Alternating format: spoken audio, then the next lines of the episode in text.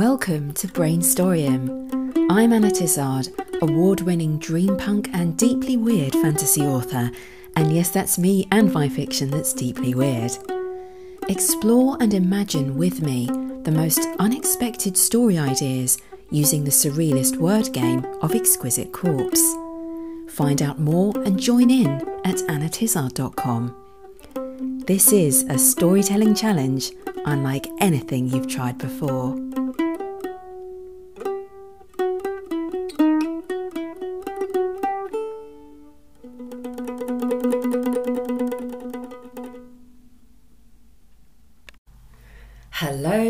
Imaginative people. I'm Anna Tizard, and this is episode 38 of Brainstorium. In the last show, I tried out something a little bit different. I focused just on the story brainstorms and made extra liberal use of the pause button. In fact, I used the stop button a few times so I could step back from recording and spend more time on brainstorming ideas from each word game result. I had so much fun doing this, and I think it made a difference. I was able to delve deeper and explore a lot more. So, I'm going to do it again. But first, I have some exciting announcements.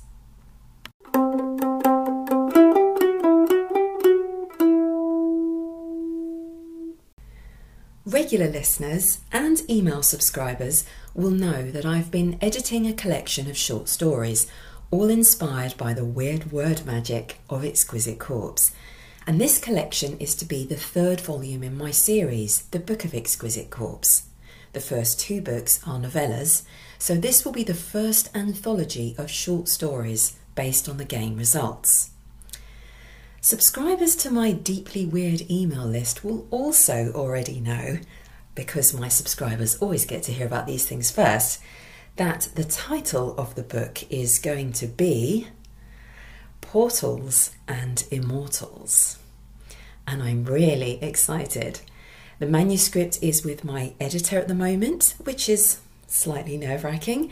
And I've also instructed Emily at Emily's World of Design to do a cover, which is always super exciting. The release date of the book is 5th of November. Remember, remember, the 5th of November. Although there's no actual connection in the stories to Guy Fawkes, but it's a good enough date for me. But if that seems a little long to wait, I will be releasing a limited edition ebook of the first story in the collection as a sort of preview and taster of what's to come.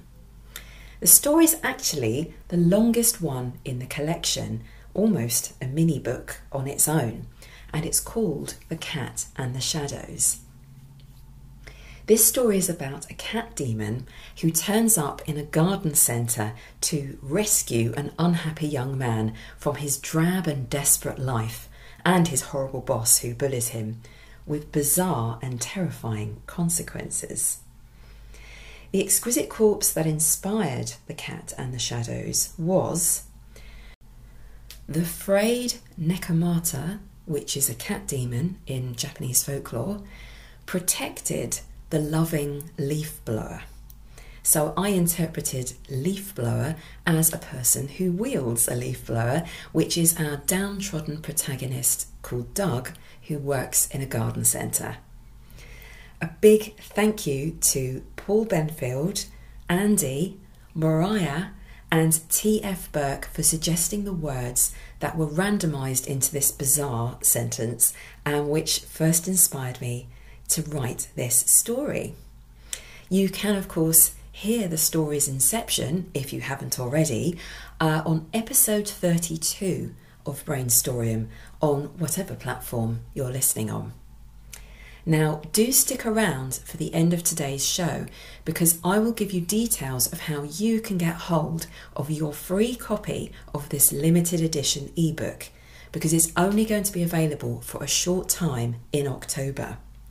You'll have to get in there quickly. But for now, let's see what new story ideas will emerge from the Socks of Destiny.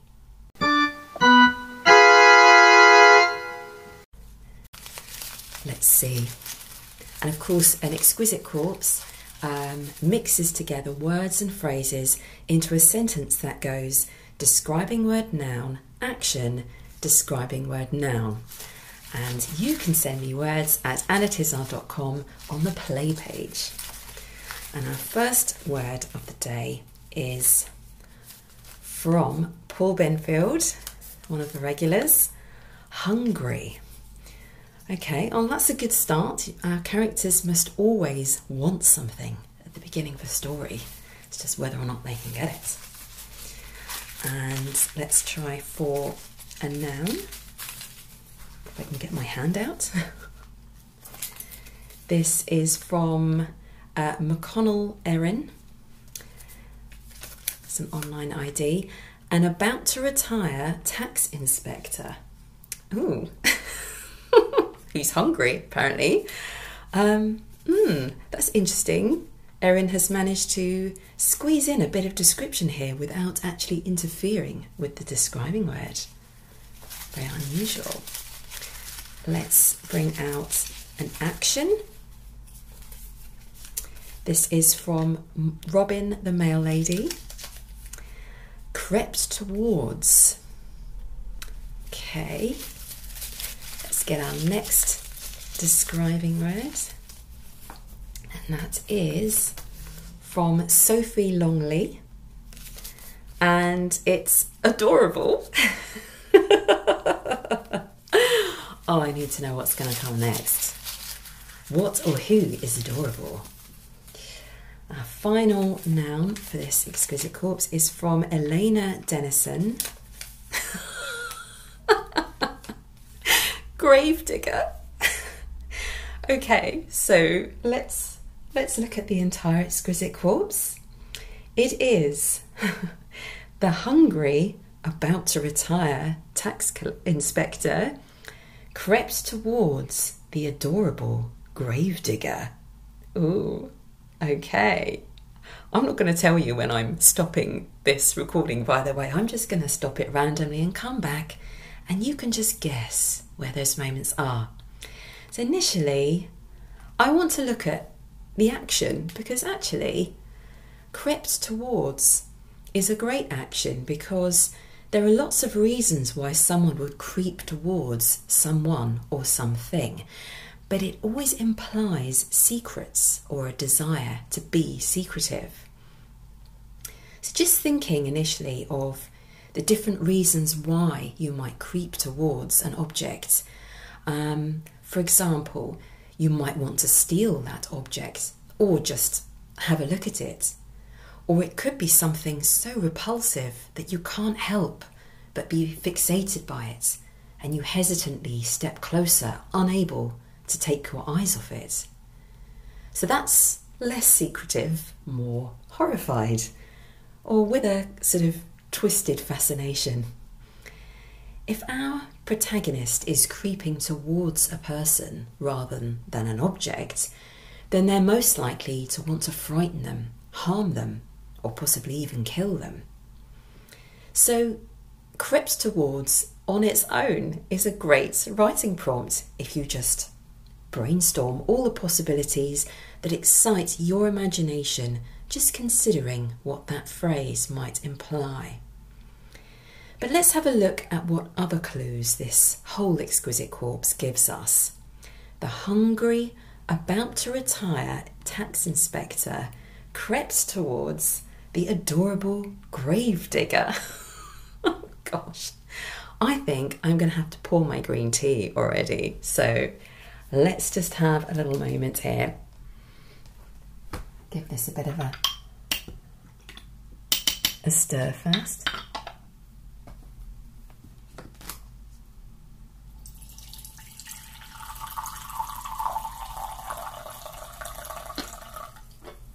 Right, that'll have to do for now. Okay, so I'd say I'm I'm instantly drawn, actually, to the most difficult part of this the adorable gravedigger. It's like a knot I want to untangle. What could possibly be adorable about a gravedigger? They could be very good looking, I suppose, but unless we're writing something with romance in it, that might seem a bit by the by.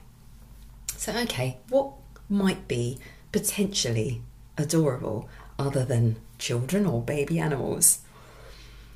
I find myself thinking about fairy tales because they're full of creatures that might be adorable or might be deadly, or even a bit of both. A bit of both is more interesting, in my opinion. I'm definitely looking at this exquisite corpse literally, as it does feel like a literal one. And in, in general, the types of books and stories I most love to read and to write are ones that are set in the real world and where magic or the impossible encroaches upon that world, changing the lives of the usually quite ordinary characters.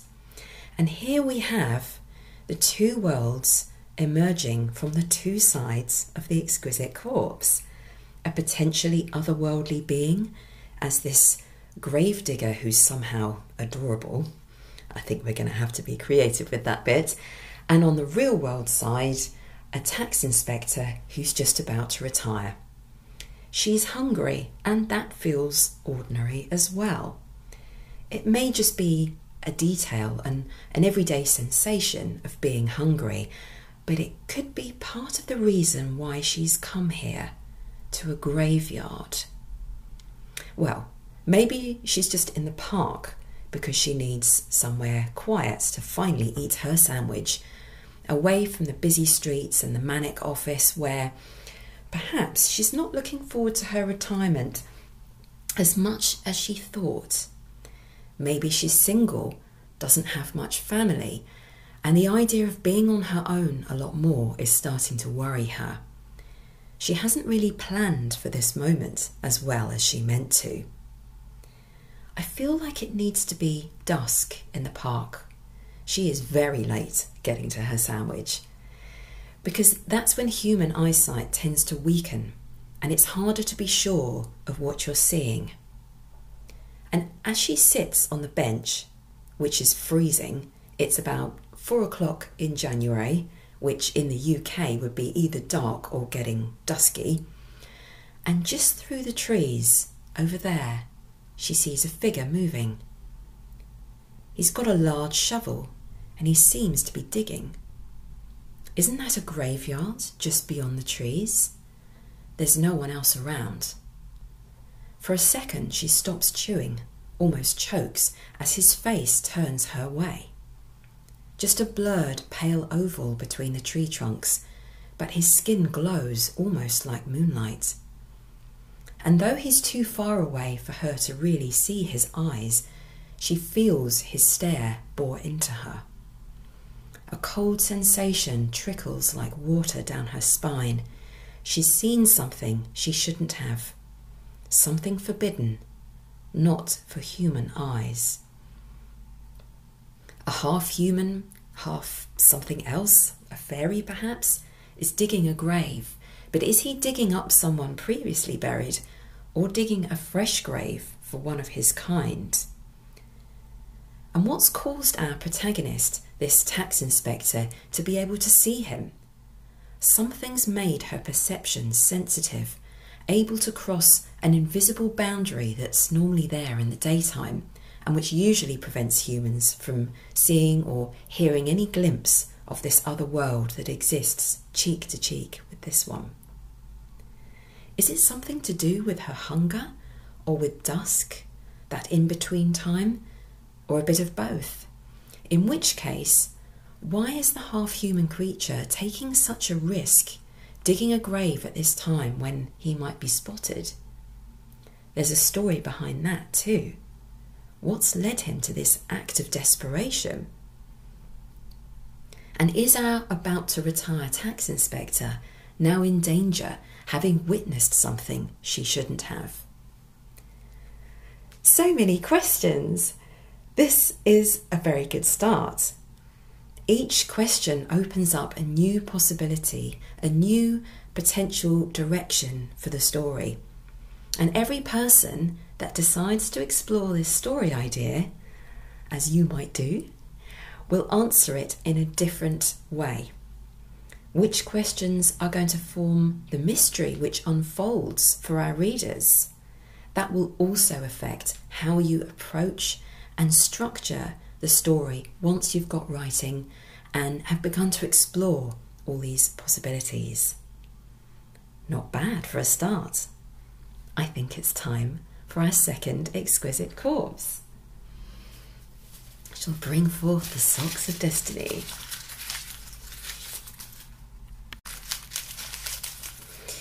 So, our first word is from McConnell Erin again petulant. Okay, next word is from Paul Benfield. Once more, silence. Ooh, petulant silence. Right, let's try for an action phrase. This is from Sophie Longley. Welcome to the game, Sophie. Uh, ran for the bus to collect. It's an interesting one. Let's try for another describing word. This is from Stephanie Dargon Lucha. Fabulous. okay, and then our final word of the exquisite corpse is from Paul Benfield again. Decision. Ooh, okay. So we have all together the petulant silence ran for the bus to collect the fabulous decision. okay, I'm really glad I'm using the stop button again. I'm really going to need it for this one. Okay, so it initially sounds like a psychological progression from petulant silence to a positive decision, a fabulous decision from sulking or uncertainty to a resolution. The petulant bit makes me think the protagonist's situation is about something he or she really doesn't want to do. But then a change happens or they get an idea which triggers a fabulous decision that involves running for the bus. of course it does, because the petulant silence ran for the bus to collect the fabulous decision. Hmm, what might be a difficult decision to make which then involves getting somewhere by a tight deadline? So you have to run for the bus. This on its own is not a bad writing prompt if we just consider some of the possibilities. How about a job interview for a pressured role, something our protagonist really didn't want to take on board but might have to for financial reasons. Or, on the other side, a boring or low paid job if he or she has just been fired or made redundant and they don't have many options at the moment. What changes their mind? Another idea is an audition someone who's disappointed they didn't get the starring role in a play, which made them petulant and silent. And they've been offered one of the smaller parts, which at first they really don't want to take, but then something changes their mind. But these are quite ordinary situations in a way, and how to bring about some suspense and intrigue into either of these situations. Also, how do you collect a decision on a bus? I think I need to focus on that for a moment. Could it be a chance meeting on a bus or an overheard conversation that changes our protagonist's mind? The petulant mood makes me think that he ran for the bus in the rain. It's a rainy, windy day, the type of day that turns your umbrella inside out, and no matter how good your raincoat, the wet still gets in and you're drenched. It suits our main character's mood. He's sulking in a petulant silence, since he's been dumped, as well as not getting the part he wanted. Let's just lay it on thick. I like the idea that he's an actor. I mean, we had an office worker in the previous one, so let's just go with this. So on the bus, he overhears a conversation about another play, or maybe something a bit different. A charity fashion show. A fabulous decision makes me think of fashion. As he listens to these two friends talking, uh, well, strangers to him, a decision is brewing inside him. Can he really just butt in and interrupt their conversation to ask if they're looking for models? He chews on his lip.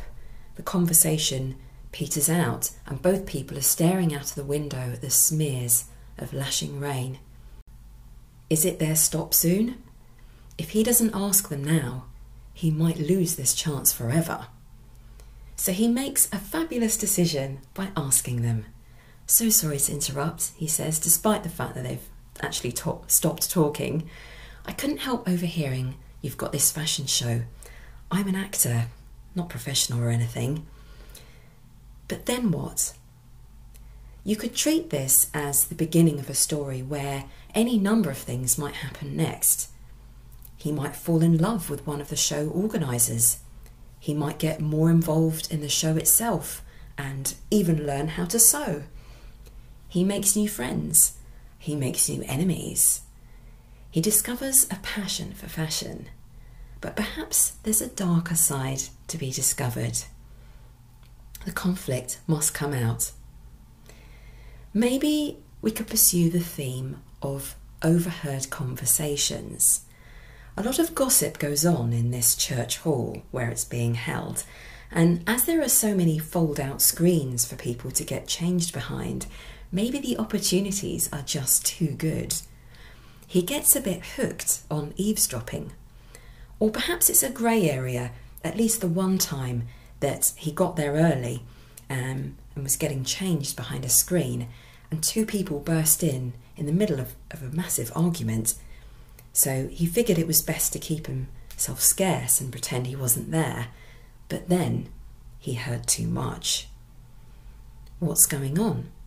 Some scandal? Blackmail? What if something dodgy is going on with the charity that this show is for? Embezzlement? Fraud? Something else?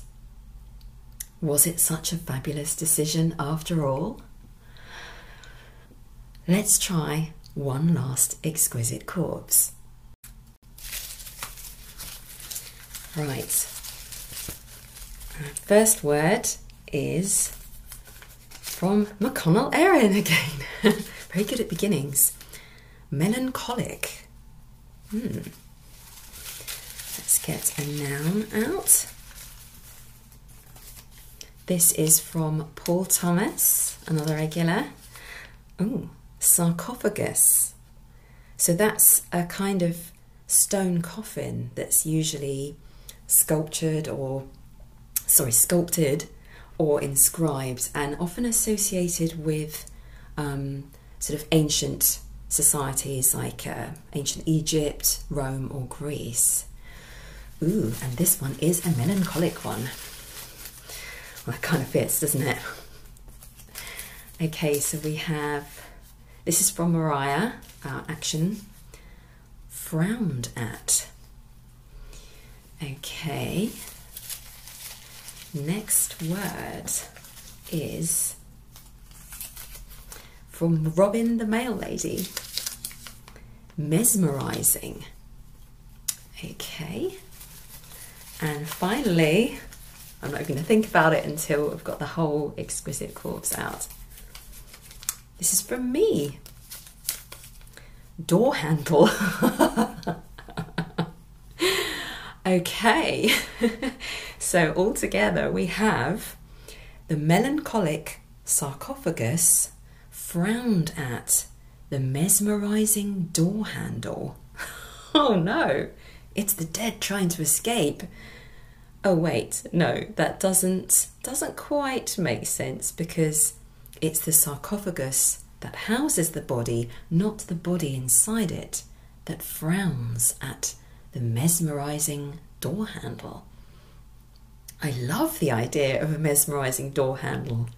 I think I want one for Christmas. Of course, my first instinct is to think about portals because, as you know, I'm fairly obsessed with them, but maybe I should step outside my comfort zone and try something else since this is such an experimental show. I'm also thinking about how a sarcophagus is decorative, either painted or with sort of sculptures carved into it. And it feels like jealousy when it's frowning at a door handle that's somehow mesmerizing. Might this be a decorative door handle with a lion's face carved into it? Very proud looking. Made of brass, although it hasn't been polished in some time. Is this a door to a mausoleum? One of those standalone little buildings that house coffins, where sarcophagi or the sculptures that are carved into them may dream of the outside world, the world of the living. It gets me in the mood for thinking about gargoyles and grotesques, the funny characters that you find carved into old buildings and fountains, and especially churches, but if you've read The Empty Danger, which is the first book in my series, that's about gargoyles, although they're handmade ones from clay, which come alive in that story. But I do like the idea of stone creatures, ancient stone creatures, that have been there a long time coming alive. I'm going to pause and come back. Here we go. Inside the mausoleum, all was swallowed in shadow. The door handle swiveled. A bent figure stood silhouetted against the early morning mist. He produced a candle from his pocket, lit it, and shuffled inside. All was as it should be.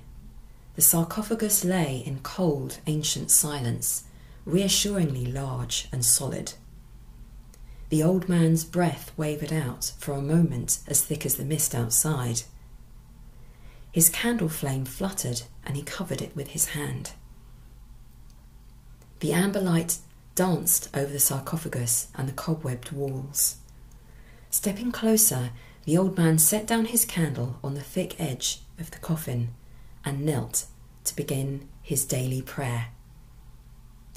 But as he did so, his gaze fell on the stone angel carved into the sarcoph- sarcophagus's lid. As the candle wavered, shadows slid over the contours of its face. A smile, sudden and unnatural. No, the old man wheezed, it can't be. The edge of the angel's wing eased away from the stone lid with a crack, and the creature was wriggling, squirming to sit up. The old man staggered back, his candle sputtering as he gasped. You're meant to guard her body for all eternity. You were made for this purpose. The angel smiled horribly. But I have seen the light. The day before, around lunchtime, an unassuming man in a grey overcoat came by to carry out a routine check, or so he called it. The cemetery manager checked her laptop and found his name in the calendar, although she couldn't recall having booked any maintenance. But she supposed her colleague might have organised someone and he was on holiday. And there was the man's name on the screen where it should be. She handed him the key to the mausoleum on plot B2 and didn't notice the glint in his pocket. It was just a door handle replacement. Where was the harm in that? Ooh, I'm feeling rather gothic. Is this something to do with autumn? There's a lot to unpack here. Who is the old man who visits and prays at this sarcophagus every day, and why? Who is the dead person or monster who is buried and guarded by a stone carving, an angel figure designed to keep the monster quiet? Well, maybe I'll write it and find out. Of course, there's lots more that could be explored with the mesmerising door handle on its own. Such a great phrase. The storytelling possibilities are endless when it comes to portals, as you can choose who your characters are and what situations they're in on both sides of that portal. I do like the idea of an ordinary door or an only slightly different or decorative door that could be imbued with magic. Anyway, I hope you enjoyed that as much as I did.